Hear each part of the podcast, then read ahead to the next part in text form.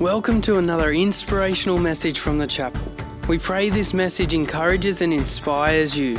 If you would like any more information, check out our website, thechapelcollective.com.au. Hi there, my name is Bronnie Bonnell. I'm part of the preaching and teaching team here at the Chapel Collective, and it's my pleasure and privilege to bring you the word today. Uh, I'm starting a three week series today called The Afterlife. Now, you might be familiar with the Ricky Gervais Netflix series. Uh, it's not that. That's the series where um, a man called Tony loses his wife to breast cancer and actually suffers from depression and decides that he'll keep living long enough just to do and say whatever he wants in order to punish the world. I can't vouch for it, I actually haven't seen it, but that's not what this series is based on. This series is called Afterlife What If what now and what then? And uh, I hope that today you will really get a lot out of it. You know, um, in the last three weeks, Pastor Daz, I don't call him Pastor Daz, I call him husband Daz, mainly just as. Uh, he's been preaching a series in the last three weeks on how to live an elevated life in times like these. And it's been a cracker and it's been um, something that's really ministered to my life. And I, I, believe it would have yours as well. If you haven't watched it, go back and, uh, and go on the YouTube channel and have a look or listen to the podcast. It really is so helpful. And uh, the premise is, is that we're living in uncertain times.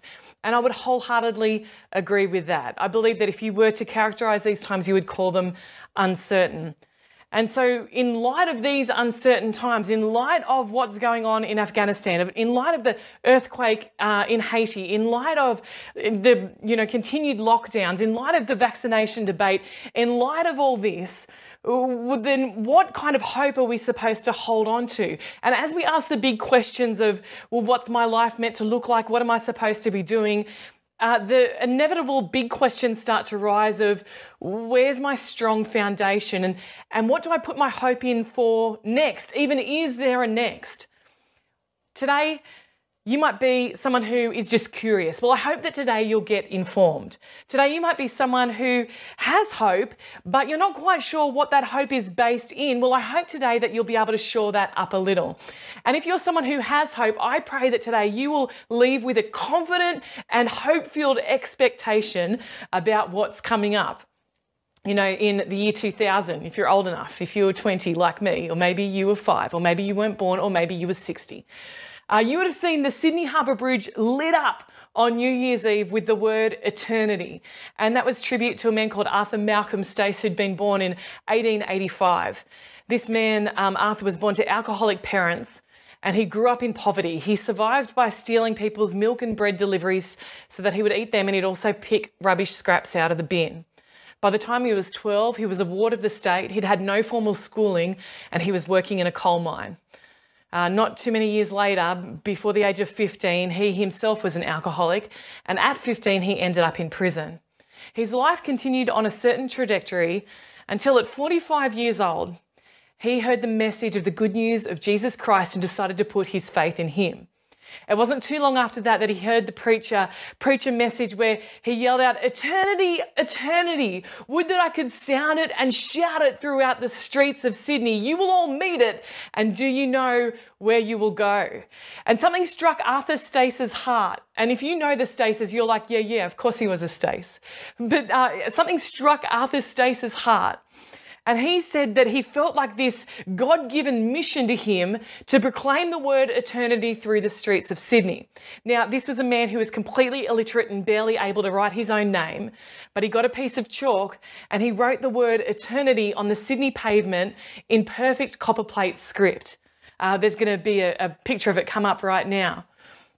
And this beautiful word, eternity, he felt to write it, and for the next 45 years, he wrote it across the streets of Sydney.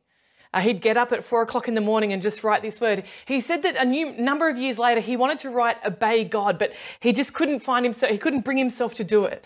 Uh, a couple of years after that, he wanted to write God or sin, couldn't bring himself to do it. Felt this um, gift to write the word eternity, to get people thinking about their eternity, but that was all he could do.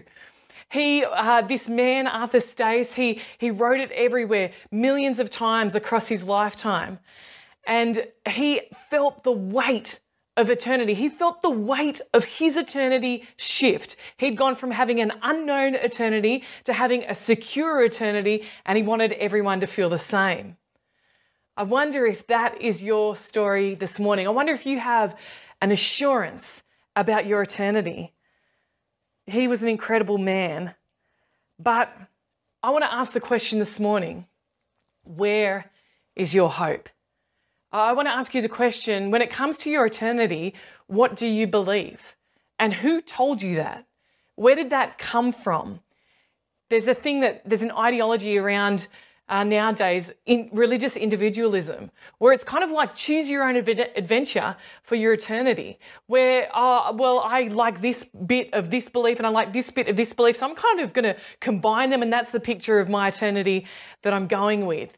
We know that that, that lacks intellectual integrity if someone believes in reincarnation and that we're all going to die and be reborn, uh, but another person has holds the ancient Viking belief that we're all going to um, die and uh, go to Valhalla if we've got a weapon in our hand when we die and we'll feast and fight and kill each other and then wake up and do it all over again, then of course those two ideologies can't coexist. That, that, that just doesn't work.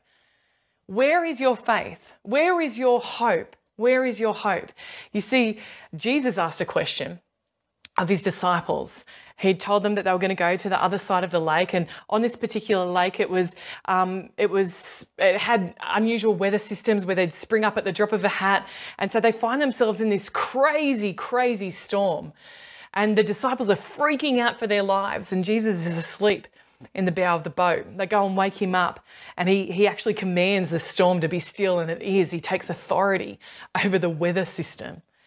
And he turns to his disciples and he says, Where is your faith? Now, we could take this as a kind of rhetorical chastisement, and, and no doubt probably was. But I want us to ask the question for a moment as a literal question, like where, as in where, location wise, is your faith? What are you putting your faith in? Where is your faith? And then if we switch that question, because when the storms of life come, as it relates to the next, the afterlife, we have to answer the question where is our hope? Where is our hope? Where is it located? What's the basis for it? What's it been informed by? And like I said, I hope that if you don't know Jesus today, if you're just curious, that you'll at least get some information. I pray that if you are someone who knows that you have a hope, that you would be able to work out is it actually based in anything solid? That if you're grieving today, that you would be comforted.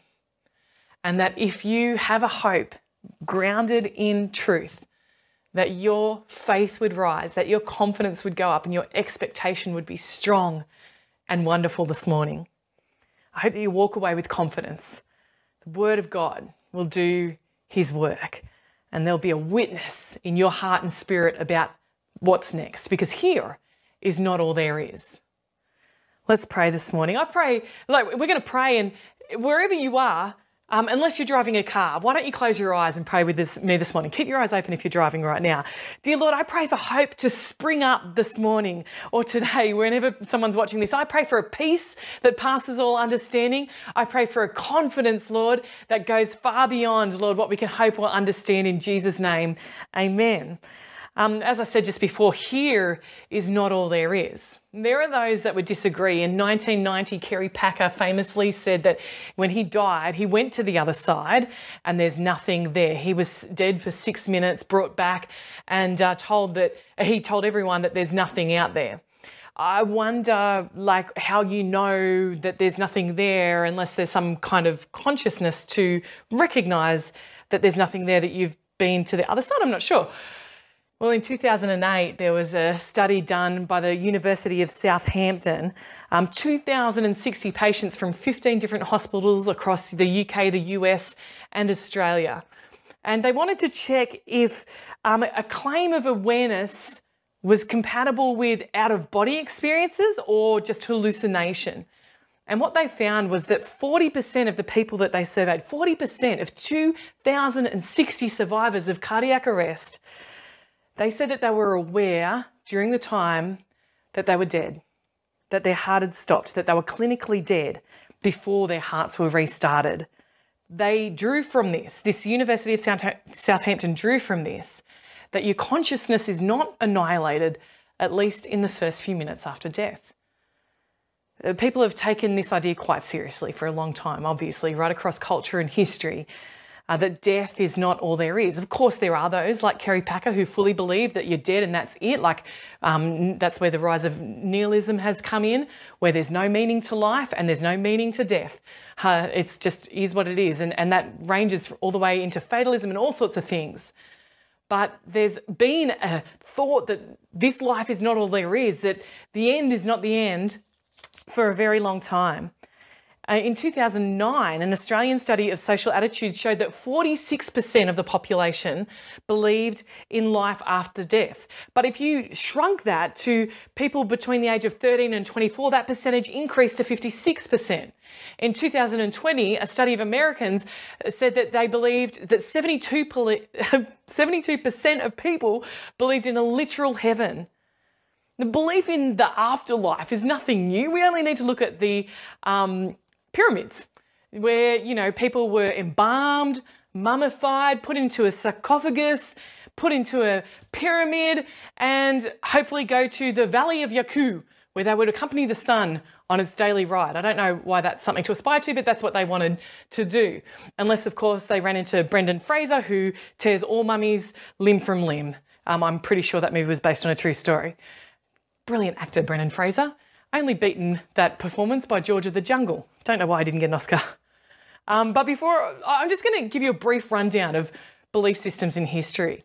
Uh, for Jews, for example, um, for the longest time, they did not believe, what they believed was that there was a place called Sheol, and it was kind of this netherworld, this shadowy underworld where spirits went, where spirits stayed, and they weren't supposed to be brought back that was against the law, against Torah, um, but sometimes did happen, uh, for example, in the case of Samuel, where they wanted some prophetic advice and brought Samuel back from the dead. Um, this was, you know, if you think Lord of the Rings, Return of the King, when Aragorn goes and gets the um, army, the dead army back, that's kind of what I think about when I think about uh, Sheol, this sleeping kind of group of people.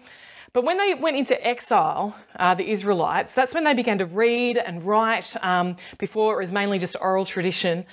And during that time, they began to examine their beliefs and say, well, really, do we think that scripture says that now is all there is? Now, there's a bunch of people that said yes. And they would read scriptures like, water spilled on the ground, which cannot be recovered, so we must die. And then others were like, well, I mean, what about scriptures like this? The Lord brings death and the Lord makes alive. What about the, the um, passage of Ezekiel and the dry bones, the song that was sung just before, is based off that vision that the Lord would bring an army back to life, that would bring our people back to life. What about that? Now, there's the cynical and at best skeptical people would say, well, they needed that. They're, they're, people who are oppressed, they're people who are downtrodden. They needed to believe that what is now is not all there is because that would be too hard to live with. Uh, they also needed martyrs for their cause as they began to rise up in the time of the Maccabees. Maybe they, they invented this belief so that people would, um, you know, do better in the cause. They would martyr themselves. By the time we got to um, modern Judaism, there's nothing kind of canonical. There's nothing said that this is 100% what we believe. There's different ranges of beliefs, but effectively believing in two places, Gehenna, which is based on the word Gehenna, which was the garbage dump outside Jerusalem where you would bury your dead if you couldn't afford to bury them elsewhere, where um, used to be the place where they would sacrifice children into the fire, uh, where they would burn the bodies, um, where there'd be much weeping because it was a place where you would uh, bury your dead, and, and also where the dogs would come and there'd be gnashing of teeth as well. They said, well, that place also exists in the afterlife. And not only that, that that's for those who are wicked, but then there's also those who are um, righteous and they get to go to a restored Garden of Eden. Um, another ancient religion born around the same time was uh, that of Islam, and they believed that Jannah was a place um, that there were eight gates, um, eight levels that you climb paradise, uh, or there is Jahannam with seven deep temple layers and you await the day of judgment in your grave with a taste of what's to come.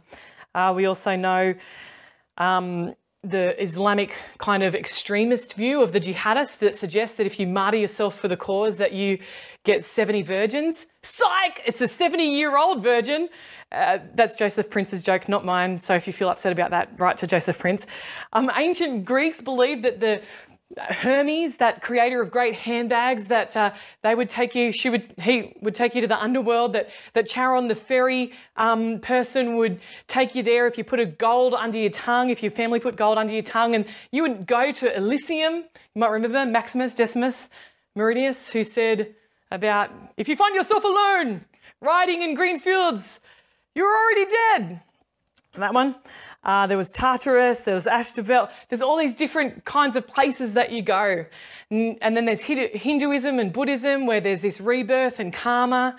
Um, Hinduism has it that you have an eternal soul. Buddhism is that you cease and then you're reborn as someone else completely. Uh, and that you actually can escape this cycle through nirvana. That's um, Hinduism. There's the Baha'i, which believe that the afterlife's impossible to understand for us because it's like a baby in the womb. All they know is the womb. They don't understand what's outside the womb. So, how can we possibly understand the afterlife? Uh, there's Zoroastrianism, which believes that when you die, you get attended to by personification of your thoughts when you were living. So, for example, if you have beautiful thoughts about things and you're a lovely person, then you get attended to by a beautiful maiden. Uh, if you have ugly thoughts and you're a really bad person, then you get attended to by a naked, ugly old hag. Um, I do not want to be attended to by either of those, so it doesn't really work for me. Um, also, let's look at some iterations uh, after Jesus. For example, the Mormons believe that they go on a missionary um, venture into hell, plunder hell, bring out the souls. Um, Jehovah's Witness, obviously, they believe that after Armageddon, that the chosen will uh, come and re-establish paradise on earth. Um, there's also the concept of limbo, where babies go. Uh, that this is not in Jehovah's Witness anymore. This is a, a more Christian belief. Um, in Catholicism. And then it's extended into the idea of purgatory, where you're not wicked enough for hell, but you're not purified enough for heaven. So there's a refining fire that takes place that sends you to, uh, that you can go to he- heaven after it. Um, and then in Orthodoxy, there's this concept that you, the destination is not really what matters. Uh, because it depends on who you are, how you are. So, for example, for the Christian, you go to heaven and God's there. And you're like, yes, God's here. Jesus, yes, thank you so much for everything. And love is there. And you're like, oh, this is the best. This is the best. But if you're a wicked, unrepentant sinner, you go to the same place but that's hell for you because God's there and His holiness is there, and you're like, oh, I hate this, and love's there, and you're like, oh, I feel like I'm dying here, and and so that's uh, another belief that's there as well. Um, so lots of beliefs. Why am I telling you all that? Just to show you that across history, across culture, there's been the belief that here is not all there is, that this is not the end. All that to show that the end is not the end. It's not a smorgasbord. We go, oh, I like that whole uh, naked, ugly hag attending to you thing. I, I might, what, like, can I take that and fuse that with um, whatever? No. We need to know where our hope is. What is our hope based on? Who told us that? Where did we get that idea from? The end is not the end. Here's what Jesus said. And if you know one verse in the Bible, you probably know this one. For God so loved the world that he gave his one and only Son, that whoever believes in him will not perish, but have eternal life. John 3:16. So here comes Jesus, and he says, If you believe in me, you won't perish. The end is not the end. If you believe in me, you will have everlasting life. And we know about Jesus when he said, I came to give life and to give it to its fullest, to give it in abundance. So Jesus is talking about this abundant life that doesn't even end when we die. No, I remember talking to my mum, and uh, my mum is so beautiful, and she was just so um, allowing of all my questions. And I used to ask her about, you know, my dad dying because I wanted to know how it worked and what had happened. And the other thing that my mum and my stepdad had taught me was that to believe what the Word of God says. So when it says the same Spirit that rose Jesus Christ from the dead now lives in you, and that we can pray for things like Jesus did and like the um, early church did, and we can see miracles happen, even that of raising the dead, I believed them when they told me that. And so when mum told me about the farming accident that killed my, my father, and when she went and she actually found him, I, I remember asking the question, Mum, did you ever think to pray for him to be raised back to life? And mum said, Oh, Bron. and she was so gracious to me. She didn't take it as any kind of indictment. It was not intended as that. She just took it as a kid asking a question. And she said, Oh, Bron, he wasn't there anymore. I looked at him and I saw his body, and he was not there anymore. His spirit had gone. And so Jesus is saying, you get everlasting life. Your body, it will die, sure, but you, you continue to live. Mary and Martha, friends of Jesus, uh, had lost their brother called Lazarus. And when Jesus gets there, Mary says to him, uh, Martha rather, says to him, Jesus, if you had been here, this would not have happened. But even so, you can ask God for whatever you want and he will give it to you. Now, what's Martha inferring here? She's not saying, So, can you please, Jesus, ask God for some money for the funeral because that would be really appreciated, even now. You, you, you missed the big thing, but if you could just help us out with this little thing. This is what Jesus says back to her. He says, Jesus said to her, I'm the resurrection and the life. Anyone who believes in me will live even after dying. Everyone who lives in me and believes in me will never, ever die. Do you believe this, Martha? So that brings us to a question for us today. I want you to imagine Jesus standing in front of you today saying, I'm the resurrection and the life. Anyone who believes in me will live even after dying. Everyone who lives in me and believes in me will never, ever die. Do you believe this, Mikey? Do you believe this, Julie? Do you believe this, George? Do you believe this, Sam?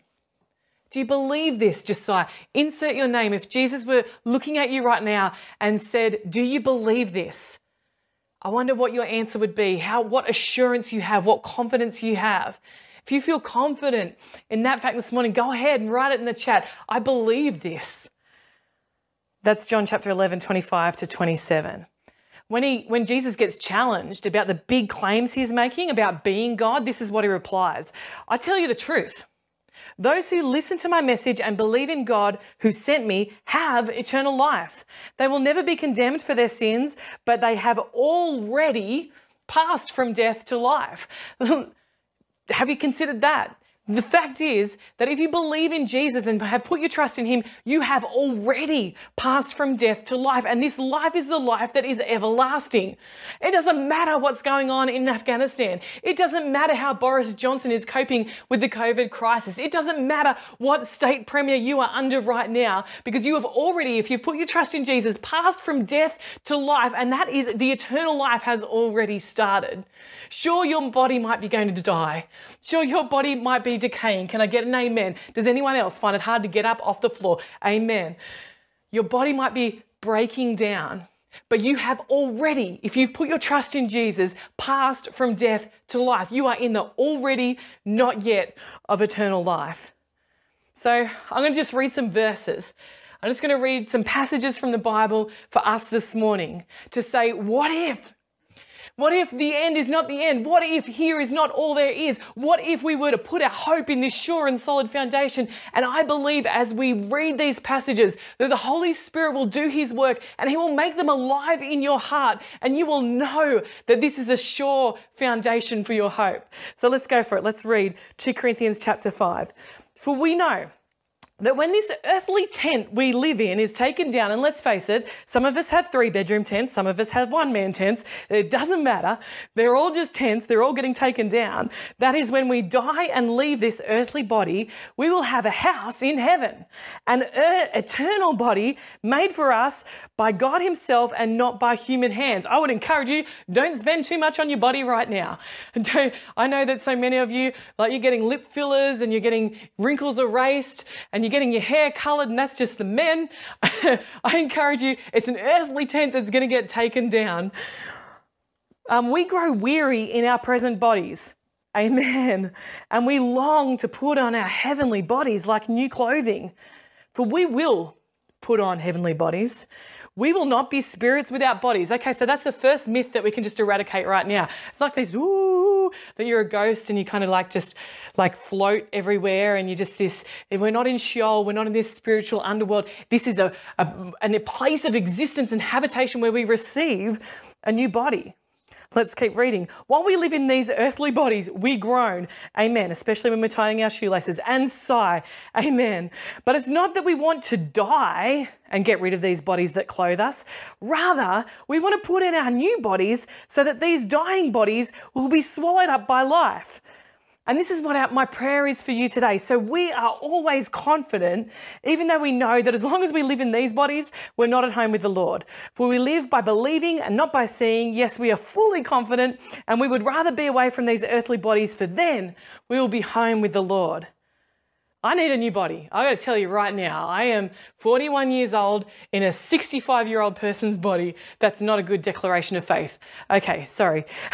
but seriously, every time I get up off the floor. Um, but, but these bodies are not so that we can sit on a cloud and a nappy and play a harp. God's got something for us to do with these new bodies we're going to be looking at in the next couple, couple of weeks. Verse 20 of Philippians chapter 3 But we are citizens of heaven where the Lord Jesus Christ lives, and we are eagerly waiting for him to return as our Savior. He will take our weak, mortal bodies. I know some of you gym junkies are like, call me weak mortal bodies. Yes, weak mortal bodies, and change them into glorious bodies like his own, using the same power with which he will bring everything under his control. Church, there's a new body coming, and it is for reals. We can have confidence. Uh, Philippians chapter 1, verse 24 I fully expect and hope that I will never be ashamed, that I will continue to be bold for Christ as I have been in the past. And I trust that my life will bring honor to Christ whether I live or die. For to me, living means living for Christ, and dying, even better. But if I live, I can do more fruitful work for Christ. So I don't really know which is better. I'm torn between two desires. I long to go and be with Christ, which would be better for me, but for your sakes, it's better that I continue to live. What kind of hope and expectation for the future is that that Paul has? He's like, take me now. Just take me now. Now, that tent passage, just let me give you some context. This is Paul speaking again in 2 Corinthians chapter 4. He says, We are pressed on every side by troubles not crushed. We are perplexed. Do you feel perplexed by these times? Do you feel like you're pressed in on every side? I, I would put to you that here in Australia, we're probably not, but, but we might feel it. We're perplexed, but not driven to despair. We are hunted down, but never abandoned by God. We get knocked down, but we get up again. There ain't nothing gonna no, no. But we get knocked down, but we are not destroyed. Through suffering, our bodies continue to share in the death of Jesus so that the life of Jesus might also be seen in our bodies. Yes, we live under constant danger of death because we serve Jesus, so that the life of Jesus will be evident in our dying bodies. So we live in the face of death, but this has resulted in eternal life for you. But we continue to preach because we have the same kind of faith the psalmist said when he said, I believed in God, so I spoke. We know that God who raised the Lord Jesus will also raise us with Jesus and present himself present us to himself together with you. All of this is for your benefit. And as God's grace reaches more and more people, there will be great thanksgiving and God will receive more and more glory. That is why we never give up. Though our bodies are dying, our spirits are being renewed every day. For our present troubles are small and won't last very long, yet they produce for us a glory that vastly outweighs them and will last forever. So we don't look at the troubles we can see now, rather, we fix our gaze on things that cannot be seen. For the things we see now will be gone, but the things we cannot see will last forever. You, your body, pinch yourself, it's all going. Pat the chair that you're on. Feel the hum of the car that you're driving right now. It's all going, it's all decaying. You know this. When you paint a wall in your house, you're like, man, now we need to do the floors. They look terrible. Everything is getting old. But there's something that is coming that doesn't end and doesn't get old. I would encourage you to begin to rev up that expectation and that hope now so that when we get to experience it, we are fully ready to go for it. In closing, C.S. Lewis said, If I find in myself desires which nothing in this world can satisfy, the only logical explanation is that I was made for another world. I wonder if you feel that niggle of like nothing here seems to satisfy me. It's because this flesh is dying. It's because you're made for something else. You're made for something bigger. You're made for something better. And it's not Tony Robbins running down an aisle saying, Yes, you can do it. It's the Lord of all creation saying, I'm going to renew all things, and you are part of that renewal and that restoration. He's bringing it all together. Nihilism would tell you it's meaningless, there's nothing, forget about it. I, hope that some of my enthusiasm today has helped. You're either going to think I'm nuts or that maybe, maybe she's got something there. Existentialism would tell you to construct meaning, just make it up. Absurdism would tell you, well, know that there is no meaning, but live like there is one so that you can deal with the crushing reality of meaninglessness. The, the very definition of that suggests that we are made for meaning, that we would find it a crushing reality. We're made for meaning, we're made for a purpose, and we're made for eternity. This end, the end is not the end. Here is not all there is, it's actually way better. You're made with a promise. Now, I invite you today to be sure of your eternity. Maybe you've never really had that sense of, I'm really sure that eternity is safe and secure. Maybe you've never even considered it. Maybe it's only waking up in you right now. I'm going to pray a prayer and I would ask you to pray this prayer with me. Maybe you'd even like to put in the chat, I prayed that prayer. But I'm going to pray for people who don't know Jesus. I'm going to pray for people who do know Jesus but just didn't have that sense of security about their eternity, that that's what we would find this morning by the power of the Holy Spirit and His Word in Jesus' name. So let's pray. Lord, for every single person who's watching today, who's joining us online today, who's been part of the church today, Lord, I pray, firstly, Lord, for those who don't know you, that they would put their trust in you in this moment. And if that's you, just say, Dear Jesus, please forgive me of my sin and make me right with you.